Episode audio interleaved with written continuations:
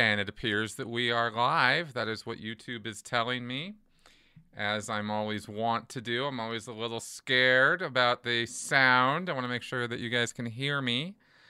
So I don't see us uh, up quite yet. There's always a little bit of a delay between me talking and you guys hearing me. But let's see if uh, all is well here. And it appeared. Yep. So looks like we're uh, looks like we're pretty good. All right. Hey guys, welcome to my live Q and A show. We're doing it again. Live streaming it. I'm even going to include a little bit of a commercial spot this week. Yeah, look out. About halfway through the show, we'll see about uh, a little commercial spot, because I totally, totally forgot to do it during my live podcast yesterday that I did with Jeffrey Augustine. And if you guys haven't seen that podcast, it was a lot of fun. We, um, we talked about uh, Grant Cardone and his current troubles. So if you're at all interested or curious about that, then you might want to check that podcast out from yesterday. It's also on my channel. Okay. Hey, got a couple super chats already. You guys are awesome. Thank you very much, Couch and uh, New Three. Uh, thank you for those.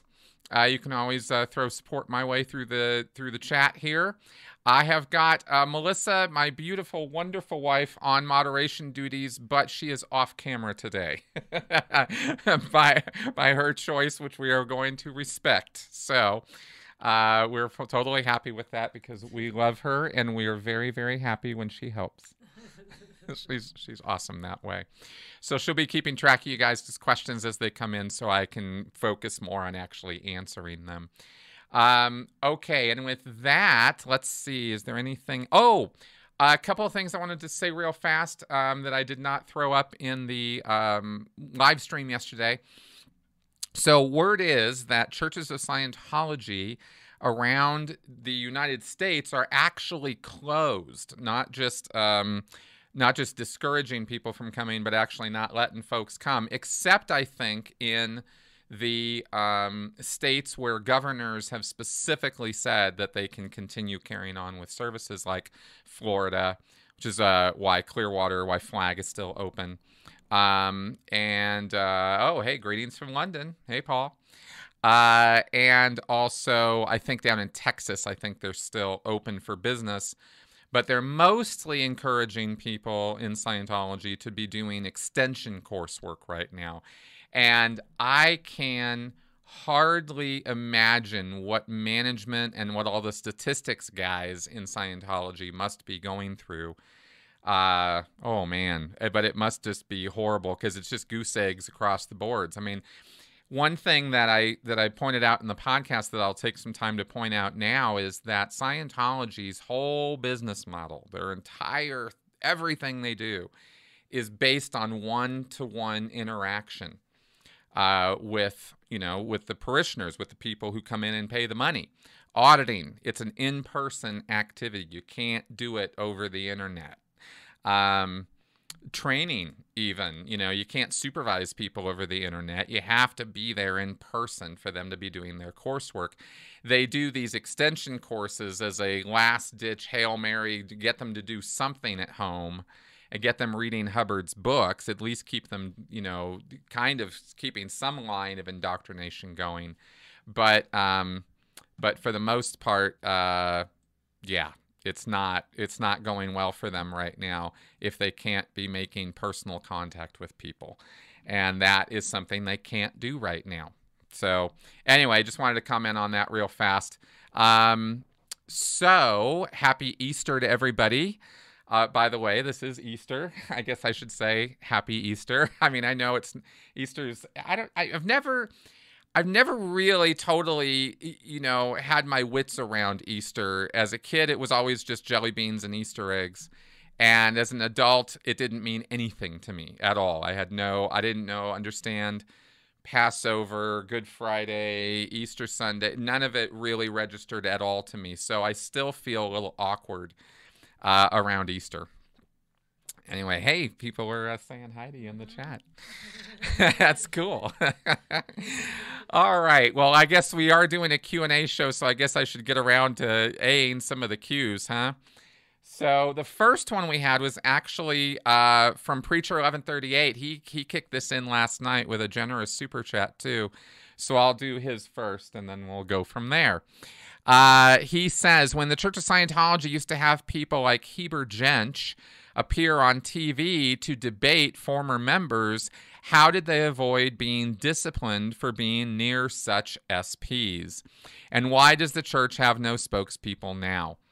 Well, see, this is actually a great question because, and for those of you who don't know, Heber Jentzsch is a man who used to be the president of the Church of Scientology International, and he was their media spokesperson, and he was loud and proud. He was out there on sixty minutes, news shows, radio shows, all through the, um, I think in the seventies, certainly in the eighties, he picked up that job and started running with it, and I think into the nineties he was making appearances.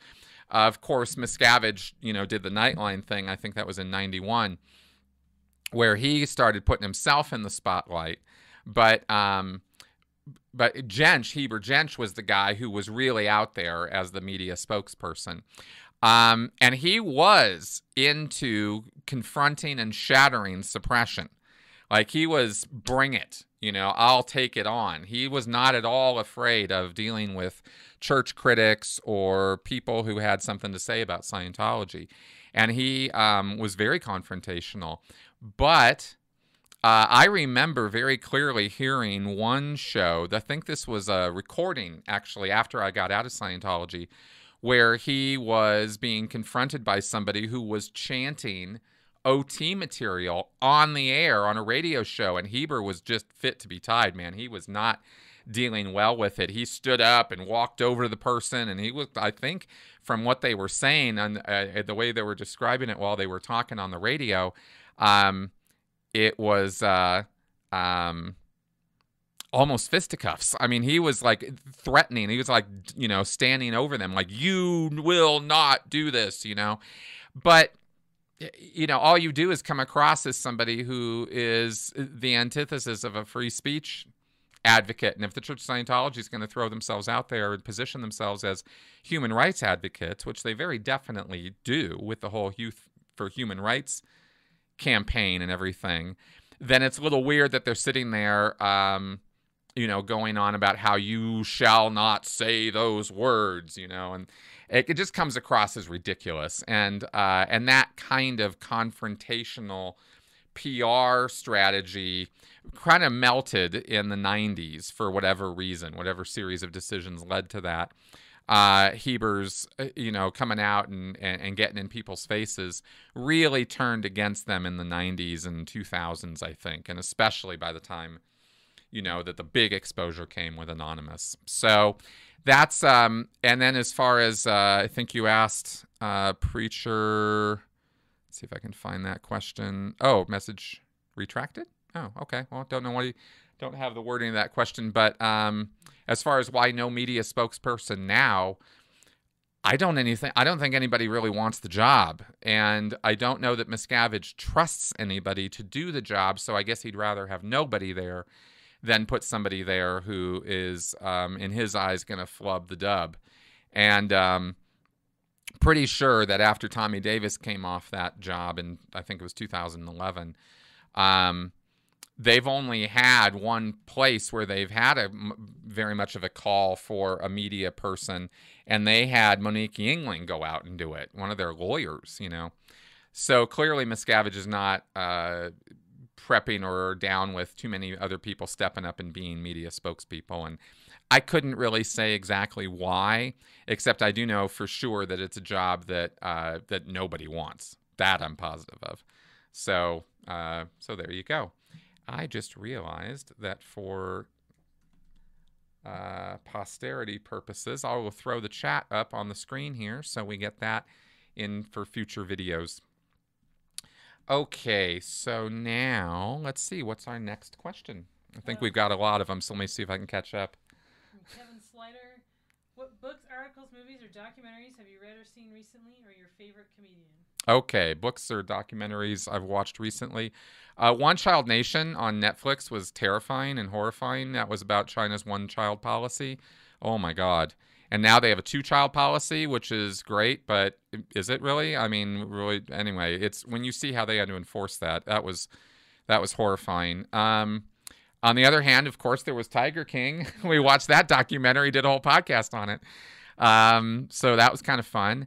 Uh, mostly on Netflix, we keep up with stand with stand-up comedy. Uh, I don't really have a a set favorite comedian exactly of the modern, you know, core of comedians who are out there. I love Chappelle. Um, and I'd say my all-time favorite is George Carlin, the, just the master. I saw him live, by the way, back when I was in high school, and he was amazing. Pauly Shore opened up for him, if you can believe it. And Pauly Shore's stand-up was actually hilarious. Um, of course, I was in high school at the time, so I don't know if I'd still think it was hilarious. But George Carlin I've always been down with.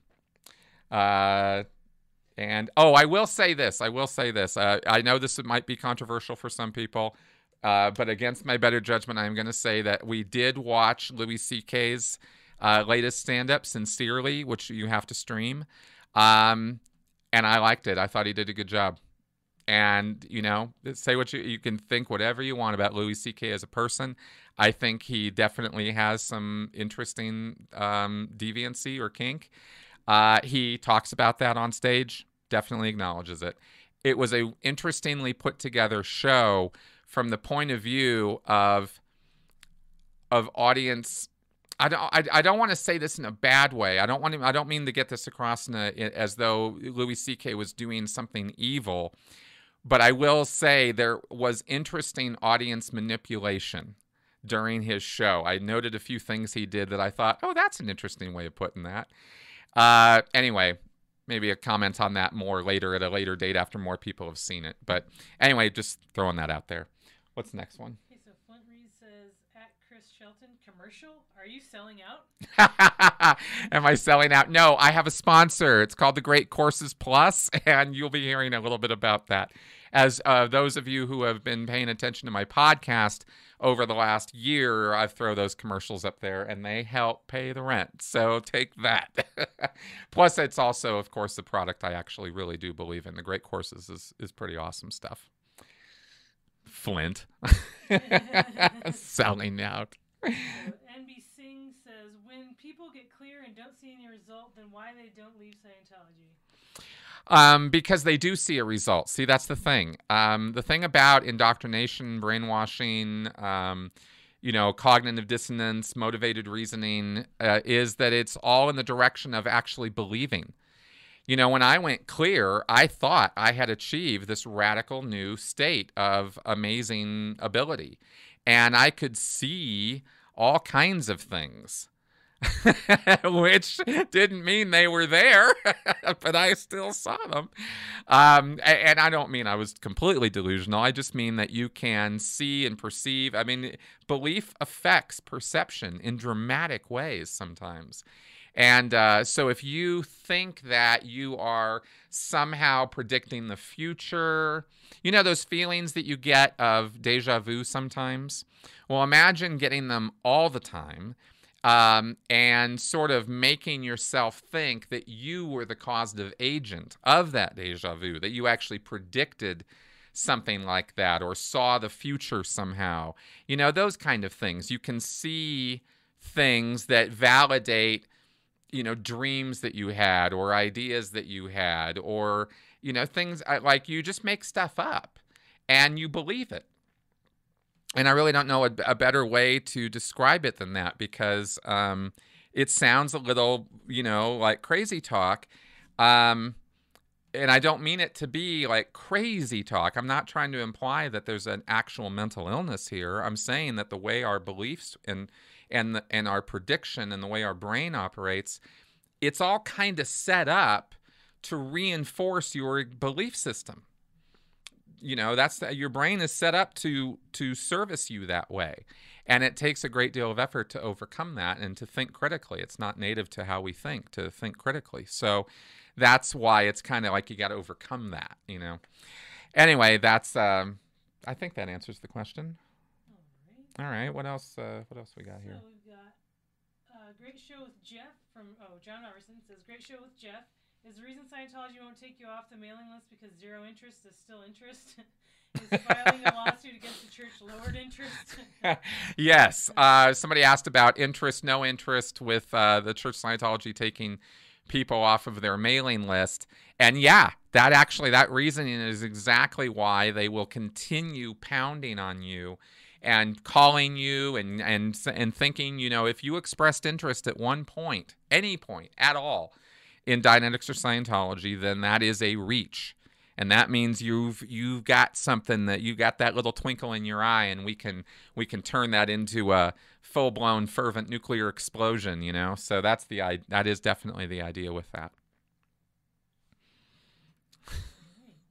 And you saw that super chat, right? Uh, yes. What? Who was that? That was oh Tamara. Yes, thank you, thank you, Tamara, for that super chat. Awesome. Cool. Melissa from Robert Roberts, is Melissa off camera because she has shaggy hair? I was overdue for a haircut that was canceled the first day of lockdown. Sort of. I just haven't gotten out of my pajamas yet today. That's the real reason. Okay, cool. What's the next one? um, the Bee's Nest asked, when you were in the Sea Org, was there ever a moment of doubt about Scientology? When I was in the Sea Org, was there ever a moment of doubt about Scientology? Absolutely. Many, many, many times. Um, I was just able to uh, hack and shred and kill and, and destroy those doubts uh, with the fervency of my belief or the fervency of peer pressure and, uh, and guilting and love bombing and all the other wonderful, wonderful mechanisms that cults use to keep you in line. Uh, what else we got? So from Sarv Sandhu, hi Chris. D M will celebrate his sixtieth on April thirtieth. What gift will you, would you send him if you could? What gift would I send David Miscavige on his sixtieth birthday coming up? Um, um, wow, I don't want to be mean-spirited here. Um, maybe I should send him a copy of my book. Okay. Yeah, that that'll be my answer. All right. What's the next, what's the next question? Okay. Also from Sarv Sandhu, will May ninth seventieth anniversary of Dianetics go ahead? Oh, good question. May ninth coming up. April, May, no. No, I doubt they're going to be doing any uh, big events for May ninth. That's too soon. Um, Maiden Voyage is going to be problematic for them, but at least they'll be all be on a boat. It'll we'll kind of see if many how many O T eights actually want to step up and go out to the ship come come June and July. Um, as far as May ninth goes, yeah, no, Scientology's I think keeping with the with the trend here of of staying safe, and thank God they finally got around to that, even though they're still sending their volunteer ministers around with decon and spraying down surfaces and thinking that's, I mean, sure, it's helpful, but really, you know, I think social distancing is more helpful. Uh, yeah, what else we got? Sean McMullen, have you any thoughts on the Shambhala Buddhist scandal? Their worldwide headquarters are in Colorado, apparently. Oh, not, I'm not familiar with that uh, crisis. Uh... Scandal right now. Not not at all. Sorry. It's hard to keep up on all these groups, you know. I, I, I keep a little bit of a finger on the pulse of some of them, but there's just thousands of these things out there. Anyway, that's my lame excuse for not knowing anything about that. So what else we got? Phil Acoustic Chaos. I liked your videos deconstructing Scientology. I wonder when you're reading the long quotes from the book and looking at the camera, are you using a teleprompter or did you memorize those long quotes? Oh, yeah, no. Almost all those videos, uh, in fact, all those videos, I'll say, are teleprompted. Um, my Q and A's are not. My Q and A answers are pretty much off the top of my head unless I let you know that I'm answering from, a, from some notes. Um, but all my other videos, you know, the, the, the podcasts are also pretty just off the cuff, me talking. Um, but most of my videos, especially for the first many years that I was putting them out, were teleprompted using um, my uh, Kindle. This is, this is my teleprompter here. And I hang it like that. That's how that works. So there you go. What's next? M says, have you seen Sebastian Mancuso spelling? Mancuso. Yes, I have. I we did see Sebastian Mancuso. He's a little rough around the edges, but I but I liked some of his stuff. Yeah. All right. And then Phil Acoustic Chaos. Does Scientology prefer that a member is on staff in the Sea Org or a public member? Um, let me see that question. What was that now? Does Scientology prefer? Oh, okay. Does Scientology as a as an entity prefer staff, public, or Sea Org?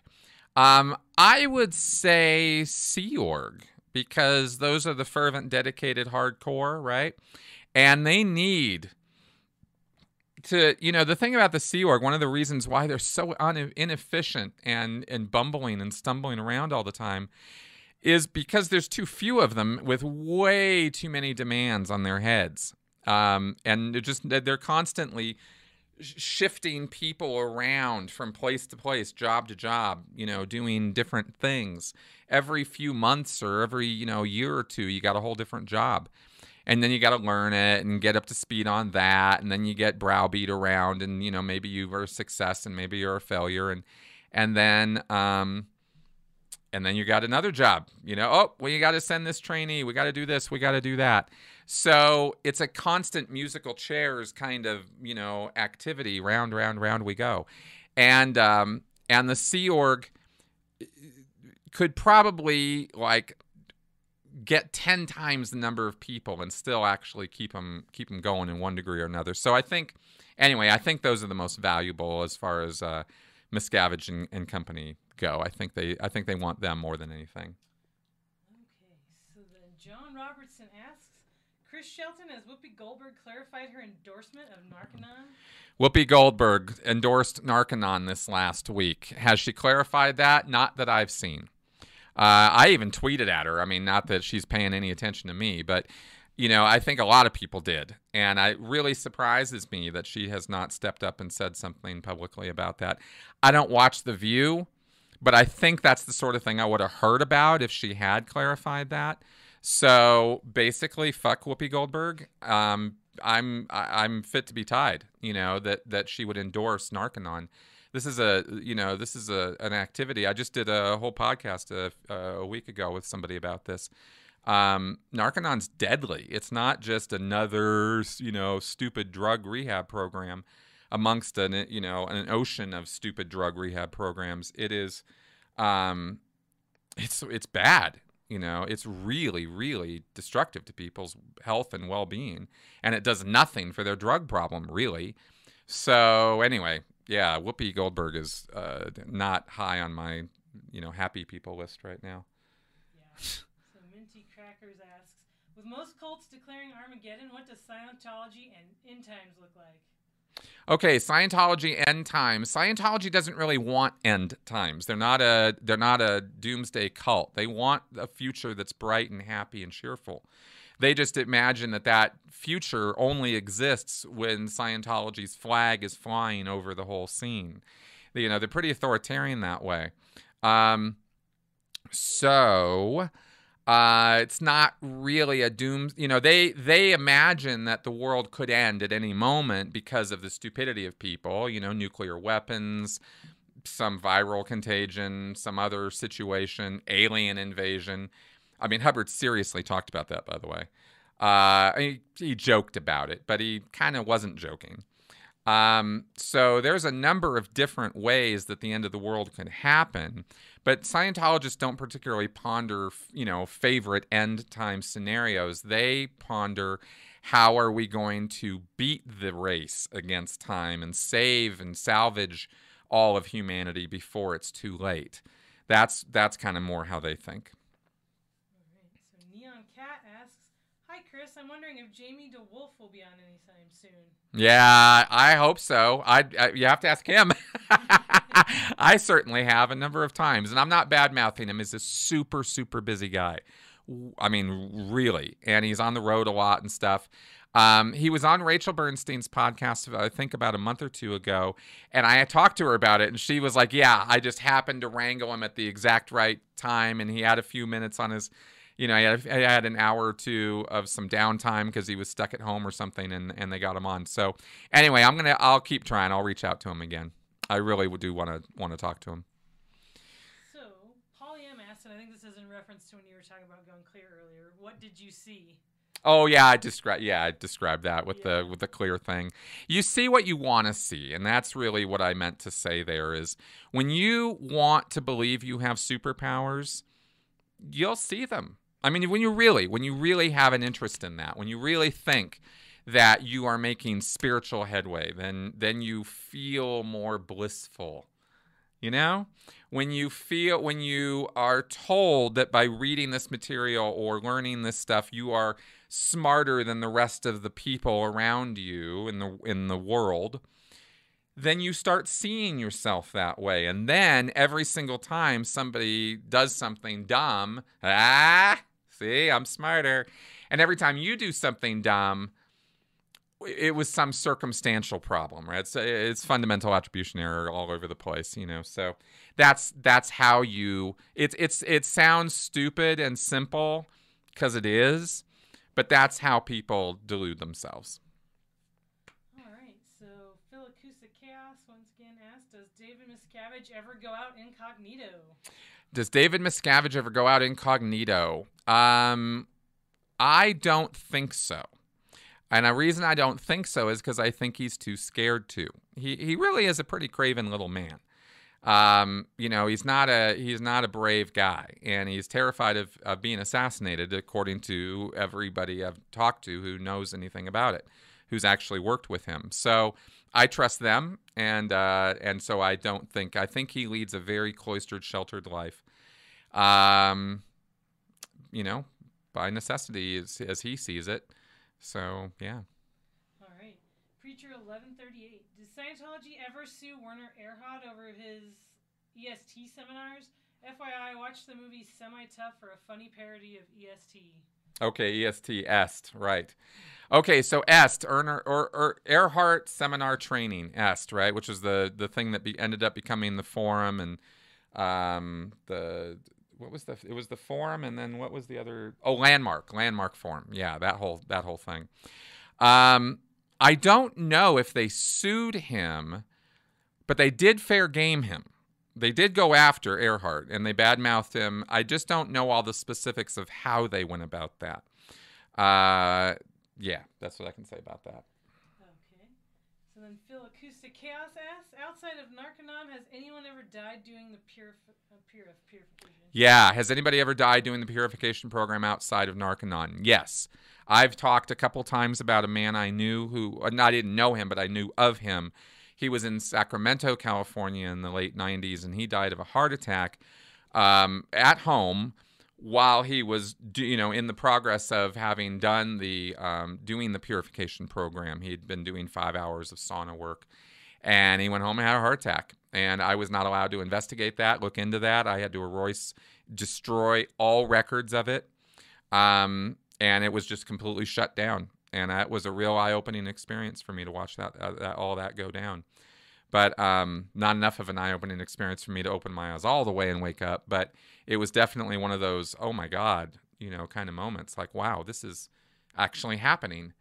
And there was nothing I could do about it. At all. Uh, very senior people to me were ordering me around on that, and uh, it didn't even occur to me to go outside the church on that. Didn't even enter my headspace, you know. So I, I, it's not like I can sit here and uh, have a lot of excuses about it. It's just that's what happened. Have I seen others? I can't say directly that I have, but I have heard indirectly that there have been a number of medical issues caused by the purification rundown, and Um, besides the Narcanon deaths, yeah, I can't think off the top of my head of having heard of one by name. Um, so I can't say, can't say anything else on that one. Okay. So Flint Reed says, question, R two D two or B B eight? Sorry to be so controversial and put you on the spot, that, but people have a right to know. Yes. Yes, that's true. They do have a right to know. Oh, God. R two D two or B B eight, man. I mean, I've even got B B eight back there. Like, R two D two, man. Like, there was ever any contest. R two D two all the way. Uh, however, I will say that I am not and never have been in favor of those little jets that shoot out from the side of R two D two's legs that let him fly around. I think that was total horseshit. Uh, total, total dick move on the part of Lucas or whoever came up with that stupid idea. R two D two should never have been given the power of flight. That being said, R two D two rocks. So... that's my take on that. I like B B eight, but I like R two more. So it's about two thirty.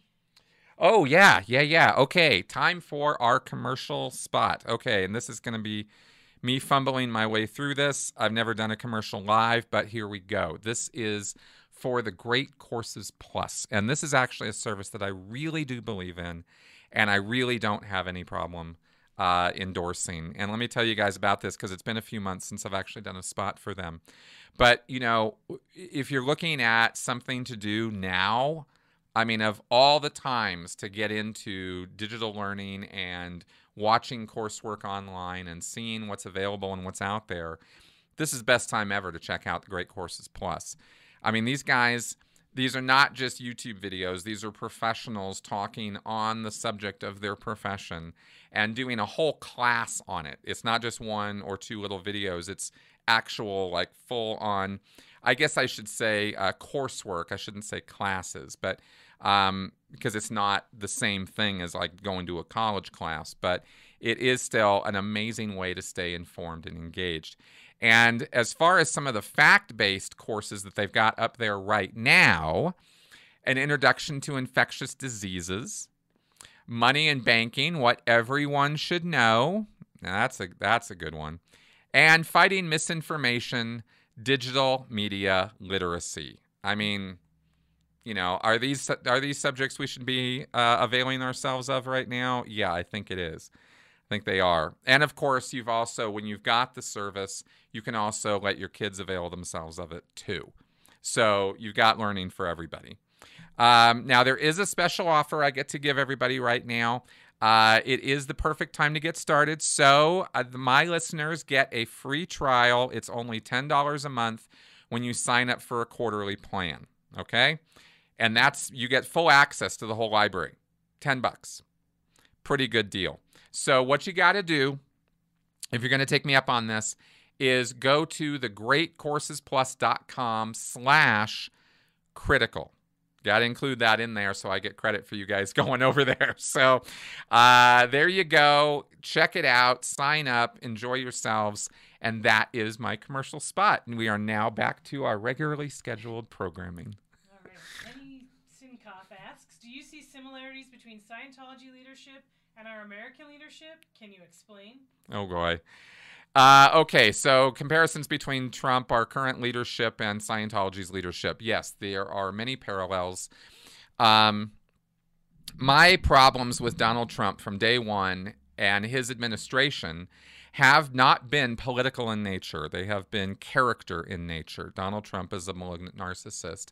I think he checks all the boxes. I'm not a psychiatrist. I don't get to give him an official diagnosis of that, but that's what I see. And I am a, more than a little familiar with the characteristics of this.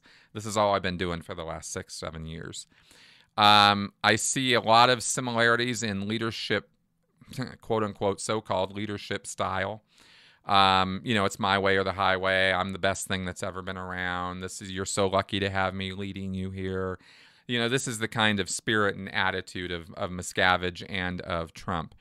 And that, and if it was just one guy, it wouldn't really be, you know, a huge problem. But when I talk about our government situation, I'm talking about a, a narcissist leading a government where he gets to appoint judges. He gets to appoint Supreme Court judges. And, and the whole administration has been a bit of a, of a Keystone Cops situation. Now, again, I'm not talking about this from political, you know, like I, I'd, I'd kind of be saying this left or right. I'm, I'm very much not the person I was, you know, three or four years ago when I was like really a lot more, you know, heavy left. I've gotten a lot more like knowledge about how this stuff works, and I don't really think that I'm making, you know, heavily partisan statements in my criticism of our current administration. So, um, as far as personality characteristics go, they're almost same, same.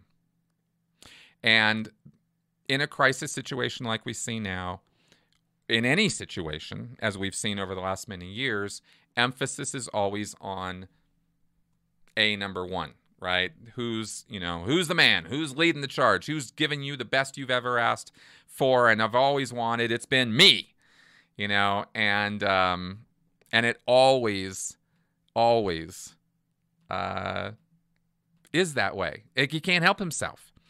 And that's a, that's a shame. That's very, very sad. And I, I wish it wasn't that way, because we're seeing some of the effects of that on a nation. You know, Scientology is easy to look at and laugh at and point at because it's so small. And David Miscavige is literally this tiny little Napoleon guy. And you're just like, this is ridiculous. How could this be any more ridiculous? But when you take that situation and you and you blow it up large to a nation, like South Korea specifically is is a direct example of this.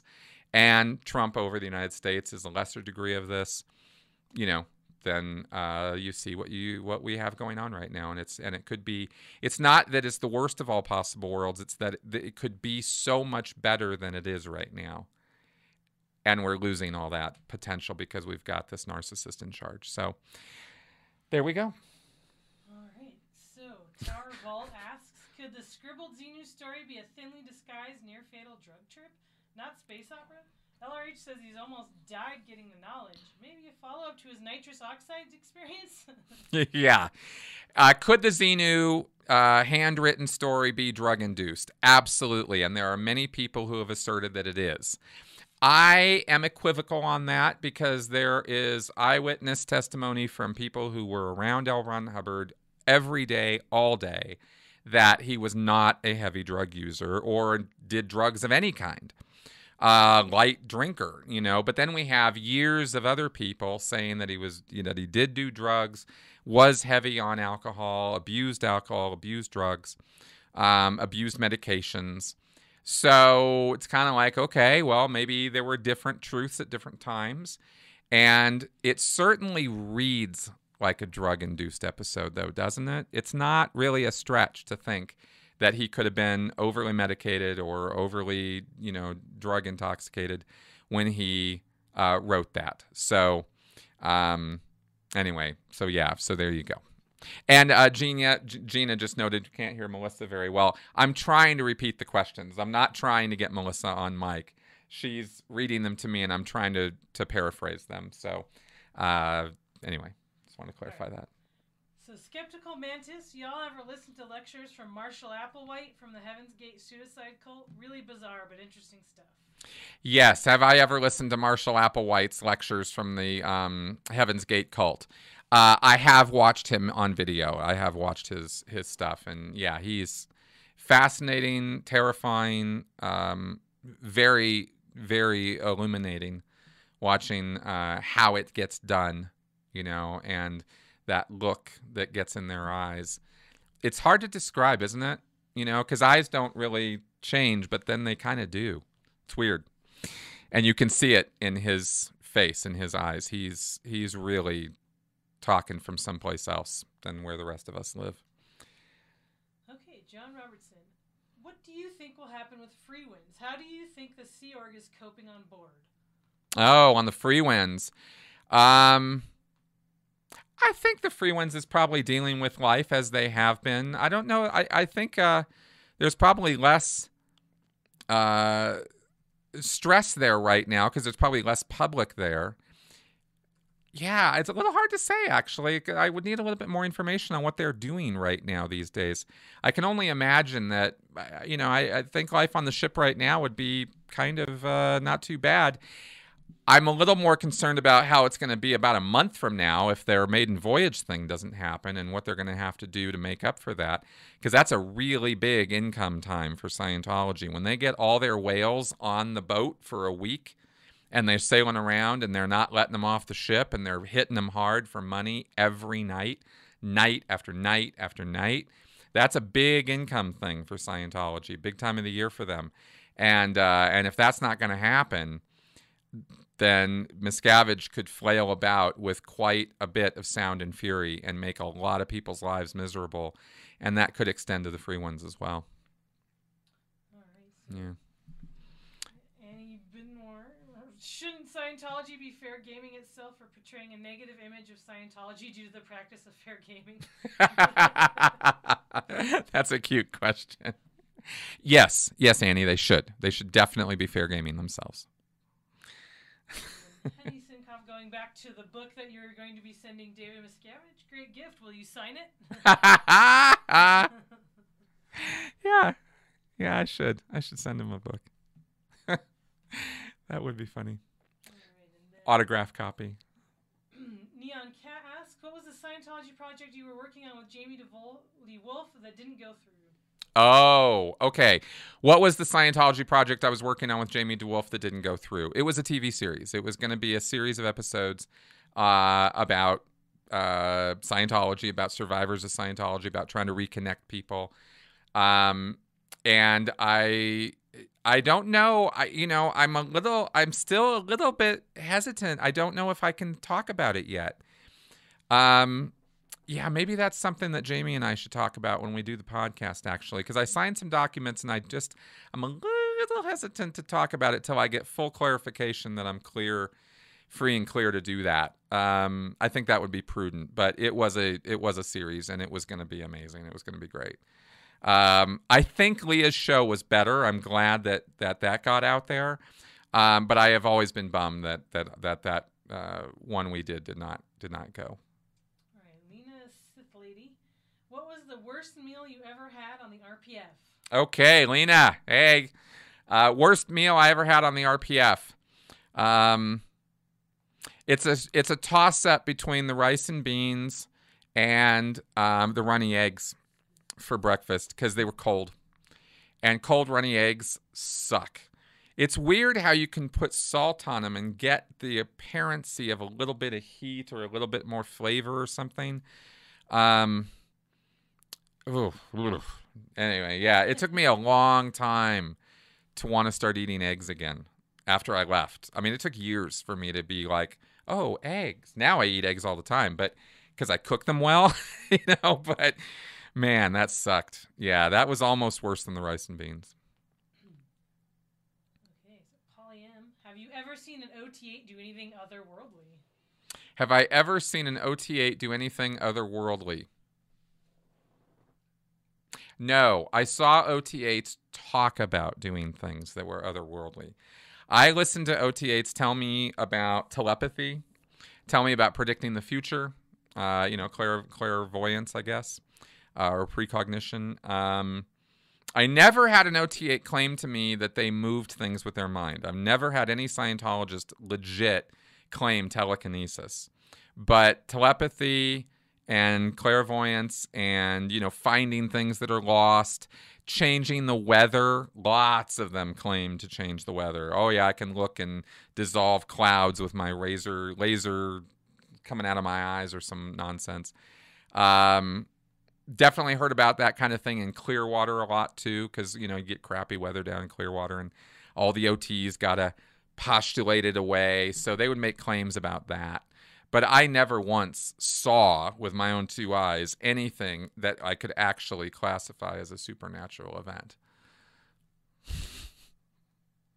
Okay, so Kylie P. asks, do you know when the R P F started? Was it created early on in Scientology or later as a way for Hubbard or Miscavige to further control and abuse members? Okay, creation of the R P F. When was it, and uh, was it a while ago, and is it, you know, Hubbard or Miscavige or what? Um, the the R P F was created on the uh, on the ship, uh, not the Free Winds, the the old boats, the Apollo and and uh, the Athena, the ships that Hubbard was originally sailing around in the Mediterranean on. Um, and there's contention as to whether L. Ron Hubbard personally created it. There's a guy who was there who said it was, you know, his creation.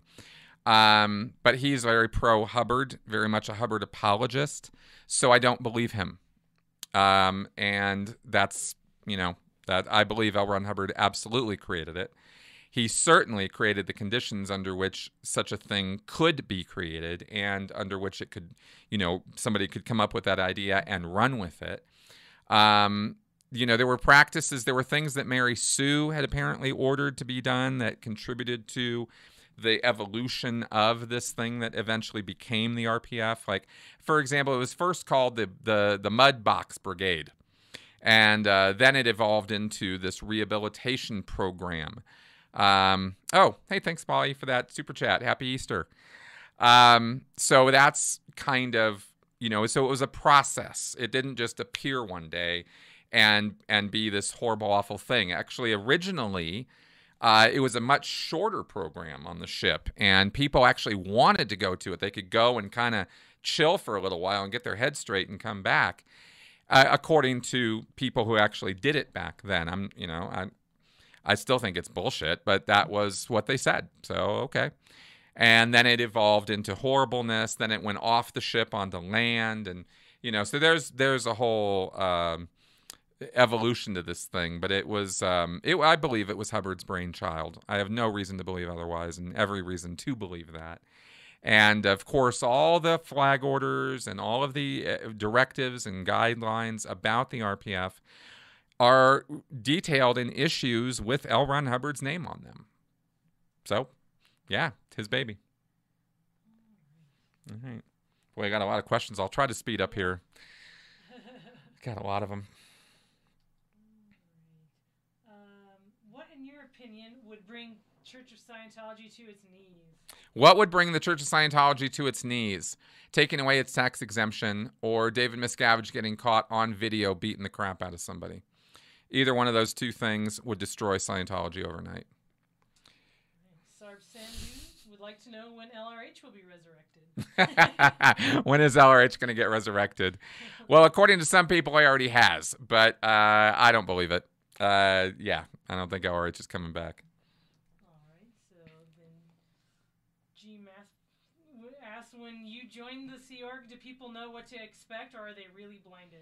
Okay, when I joined the Sea Org, do people know what to expect, or are they really blinded? No, there is no such thing as informed consent in any level of Scientology.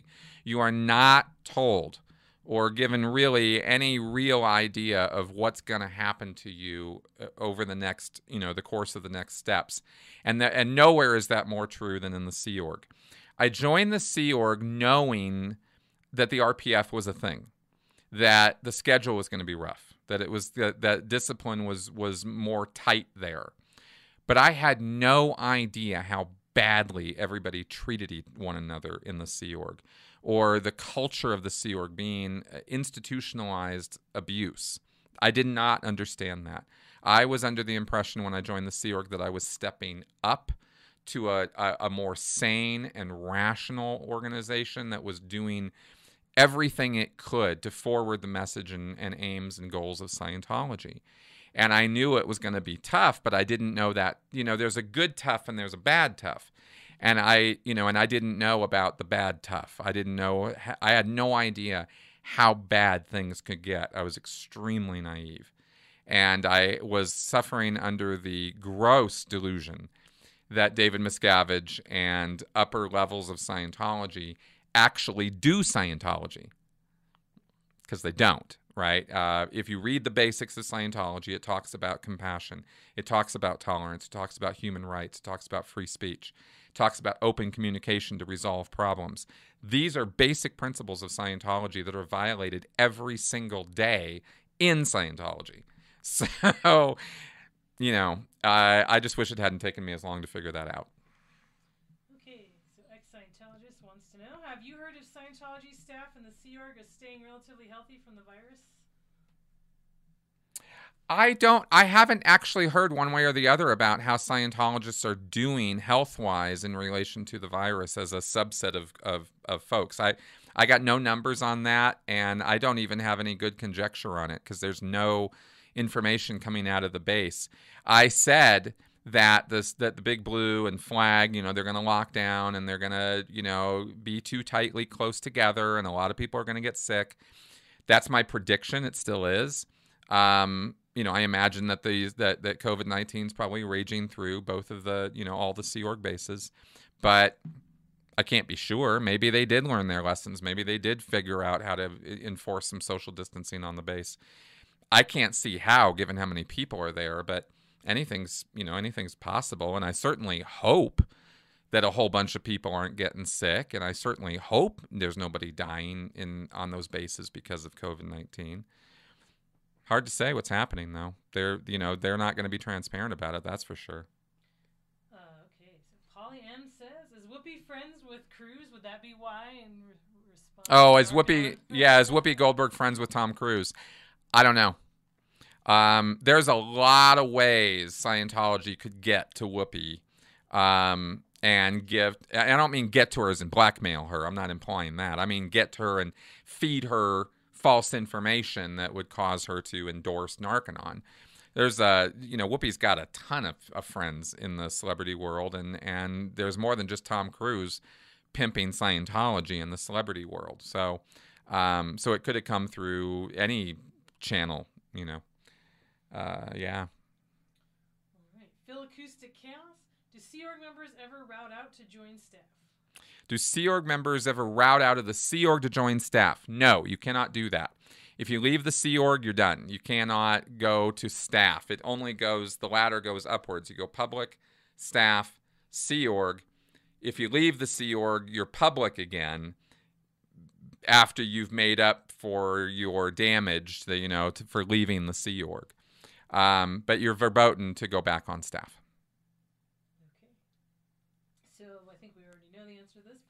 T L C Timbo, will you be taking questions from ask chris shelton at gmail dot com during this live cast? Uh, yeah, no. During live casts, I always just take questions from the comment section because um, they, they come in so fast, I'm not even keeping up with them. That's why. Yeah. All right. Kalani Warner, what is one of your favorite quotes that gives you inspiration or moves you? It's chaos. Be kind.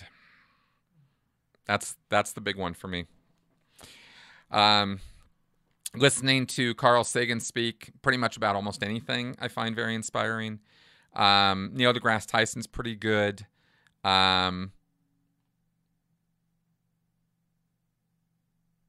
yeah, I think those are the ones that, you know, Arnold Schwarzenegger gave an incredibly moving and inspirational speech about never giving up and about always going forward that really, really got me.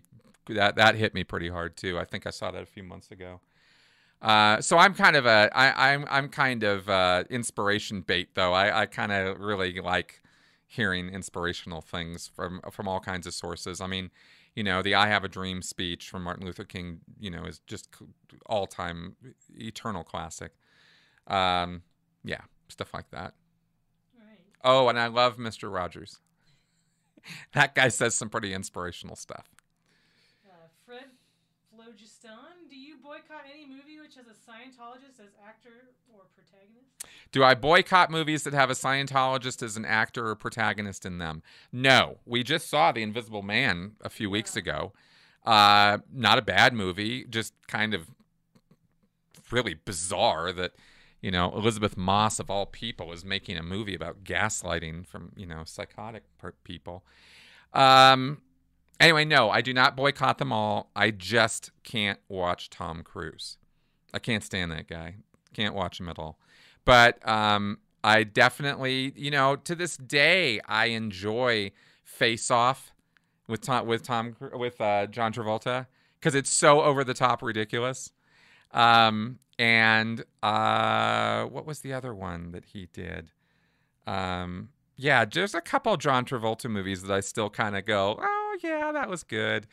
And, um, you know, and if I see Michael Pena, I'm like, uh, you know, my, my disbelief is suspended for a minute. With Elizabeth Moss too. Um, but I'm going to have to, I'm going to have to buckle down on that. Cause I gotta, I gotta watch The Handmaid's Tale and do a whole video about that at some point. So yeah. King. Yep. Any chance Sea Org members are getting information that Church of Scientology doesn't want them seeing or hearing during the COVID nineteen situation? Okay, are Sea Org members possibly getting outside data during this COVID nineteen time? Uh, yes, Sea Org members are getting outside data all the time, actually. I, I they go to Wi-Fi at the Starbucks or at the supermarket. I saw this happen, right? I did it myself when I was a Sea Org member. And they'll go see stuff that they're not supposed to be seeing. They will self-police, though, to stay away from the really, truly confidential, nasty stuff. And I speak from personal experience on that and from watching other Sea Org members and how they go online and what they do when they have unfettered internet access. They still, the mental blocks are all still in place. It takes, uh, it, it's a gradual process getting somebody to open up to look at stuff that they're not supposed to be looking at, is, is been my experience with that. So yeah, they do have access to it, and sometimes they look at it. And yes, sometimes that actually does make a difference and gets them uh, eventually out. Is it factual that Hubbard participated in occult sex rituals, or is he just linked through his friend and assumed? Uh, it is absolutely definite that L. Ron Hubbard engaged in sex magic rituals with Jack Parsons as part of his practice of O T O, Ordo Templi Orientis, uh, and Thelema, which is what he was practicing. And uh, this was in the mid to late nineteen forties. And in fact, there's going to be a whole podcast uh, coming out next week on this channel uh, with somebody from the O T O, uh, and we're gonna and we talk all about that. It's already in the can. I've just it's already rendered out. I just need to get it uploaded. So uh, you guys can look forward to seeing that next week. And we talk in detail about uh, the shenanigans Hubbard got up to as an occultist. All right. Couch asks, since you've been in quarantine, has Seven completely taken over your household? Seven's always taken over complete control of her household. The quarantine ain't got nothing to do with it. All right. Yes. Tamara King, just wondering how old you were when you joined the Sea Org. I was twenty-five when I joined the Sea Org. Yep. And then T J Feeney wants to know, thoughts on the new bat suit? I like it all except the collar on the neck. Yes, the bat suit. Thanks, T J, for uh, asking me about this. Um, I, I think I put that in the um, in my flash answers too, so I'll get that out of there now. But I love it. I'm looking forward to it. I actually am always interested in reimagination, reimaginings, and reboots of um, of Batman. And and when they do it right, when they do it well, when they do it gritty, I kind of like it. I like it dark. I like it gritty. And I'm I'm impressed by what I have seen so far, but they but admittedly we've only got a couple pictures on the Batman. This is the new one. Um, what's his name? The uh, uh, Pattinson. Yeah, Robert yeah, Pattinson. Yeah, Robert Pattinson's playing Batman, and um, uh, who's the Penguin? The oh, uh, um, the the Colin Farrell. Yes. Colin Farrell is playing Penguin. Uh, I, I, the other names of some of the other, uh, not Zoe Kravitz, who else? It's Catwoman. Anyway, looks pretty good to me. I'm looking forward to it. Okay, Paul Czar is giving me a super chat here. Why seven? Why were there six? Were there six cats before? No, there were not. Um, Seven was obtained by Melissa when he was just a little tiny, insignificant little kitty. And he has this little white mark on him that looks like a seven. So he's not seven of nine. There were not six before him. It's just the white seven on his leg. And it's uh, just part of his appeal. All right, what else? Uh, let's do a couple more, and then we'll wrap it up here. You guys have been asking great questions. Thanks for all these. These have been really good. I'm sorry if I'm not getting to all of them.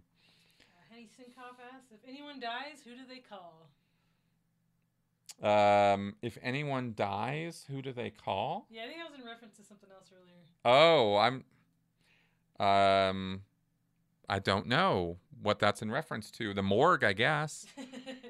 I mean, I'm thinking if Scientology COVID nineteen was the first thing I thought of, and, um, you know, they would call the, the authorities, and then they would call the family, and, you know, they'd kind of deal with it that way. Oh, yeah. Uh, is it possible there are people on bases that may not even know about COVID? Uh, okay, are there people on Sea Org bases who don't even know about COVID? No, there's no chance of that at this point. Um, Scientology does brief their crew. They do want their crew healthy, and they do want their crew working, which is why they want them healthy. Uh, so they do brief them and try to keep them safe. It's it, that's for real. They really do care about each other. Um, it's just the, it's just that the culture is so abusive that it, you can't be a, a decent person there. It's it's a it's a very strange dichotomy, and it's a little hard to explain. But yeah. That's that's kind of what happens. All Yep. Preacher eleven thirty-eight. In your interview with Mark Headley, he said that D M's dog was put on doggy R P F. What did the dog do? Not hold the cans well enough? What the hell? I don't know. I don't know. I don't remember what it was that D M's dog did to end up on the dog R P F. That's actually new to me. I don't really remember that from my talk with Mark. Maybe we were joking about it or something. I, I don't remember that part. All right, let's do one more. Uh, N C says, what do you think Scientology is trying to achieve in Clearwater? What's their ideal scenario there? Taking over. Scientology, what, is, what does Scientology want to, want to achieve in Clearwater? Control. They want a safe location that they control the entire environment so that they can just run, you know, their operations without any interference from anybody else, and thereby go about clearing the planet. So that's that's what they're trying to do, and they don't take kindly to um, interference, what they call counter-intention. Uh, the purpose of Scientology ethics, okay, get this. The purpose of Scientology ethics is to first remove counter-intention from the environment, okay? So if people don't want you around, people don't want you there, that's the first target. You get rid of them. But the second target of ethics is to remove other intentionness from the environment. So after you've got rid of all the people who don't want you there, then you either get rid of or convert all the people who are really kind of neutral or don't have, you know, who have something else going on besides what you have going on.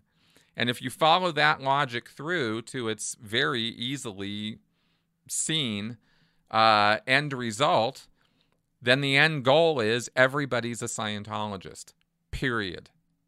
And anything less than that would be unethical as far as Scientologists are concerned. That's, you know, so that's their goal for Clearwater. That's their goal for the whole world. I know it's crazy, but that's what they want. Okay, so um, somebody confirmed Zoe Kravitz is the one playing Catwoman. Excellent. And there was a question earlier that I saw at the very beginning that we did not get to, and so I'm going to remember that. I'm going to throw that one out there, and that is Tone forty. Somebody asked about Tone forty. Now, I have actually answered this in my series already extensively, but I'll, I'll say again that Tone forty in Scientology is the top of the tone scale, the top of the emotional ladder that you can attain, and it's called Serenity of Beingness. Serenity of Beingness. You're simply in a place where you exist, you know everything, you can be aware of everything, and nothing really bugs you at all. It's just a total God state. It's just like you, nothing could hurt you. You're not in a body anymore, by the way. I should be clear that Tone forty is not something you experience through your body. Tone forty is something that you only experience as a spiritual state. And Tone forty is also used in Scientology as an expression of ultimate intention. It is intention without any reservation, any doubts, no possibility that what you want to have happen is going to happen. It's just, it's simply going to happen. And this is Scientology's equivalency to a prayer. Scientology's version of prayer, making a postulate, being Tone forty. These are all synonyms for each other. So that's what Tone forty is in Scientology.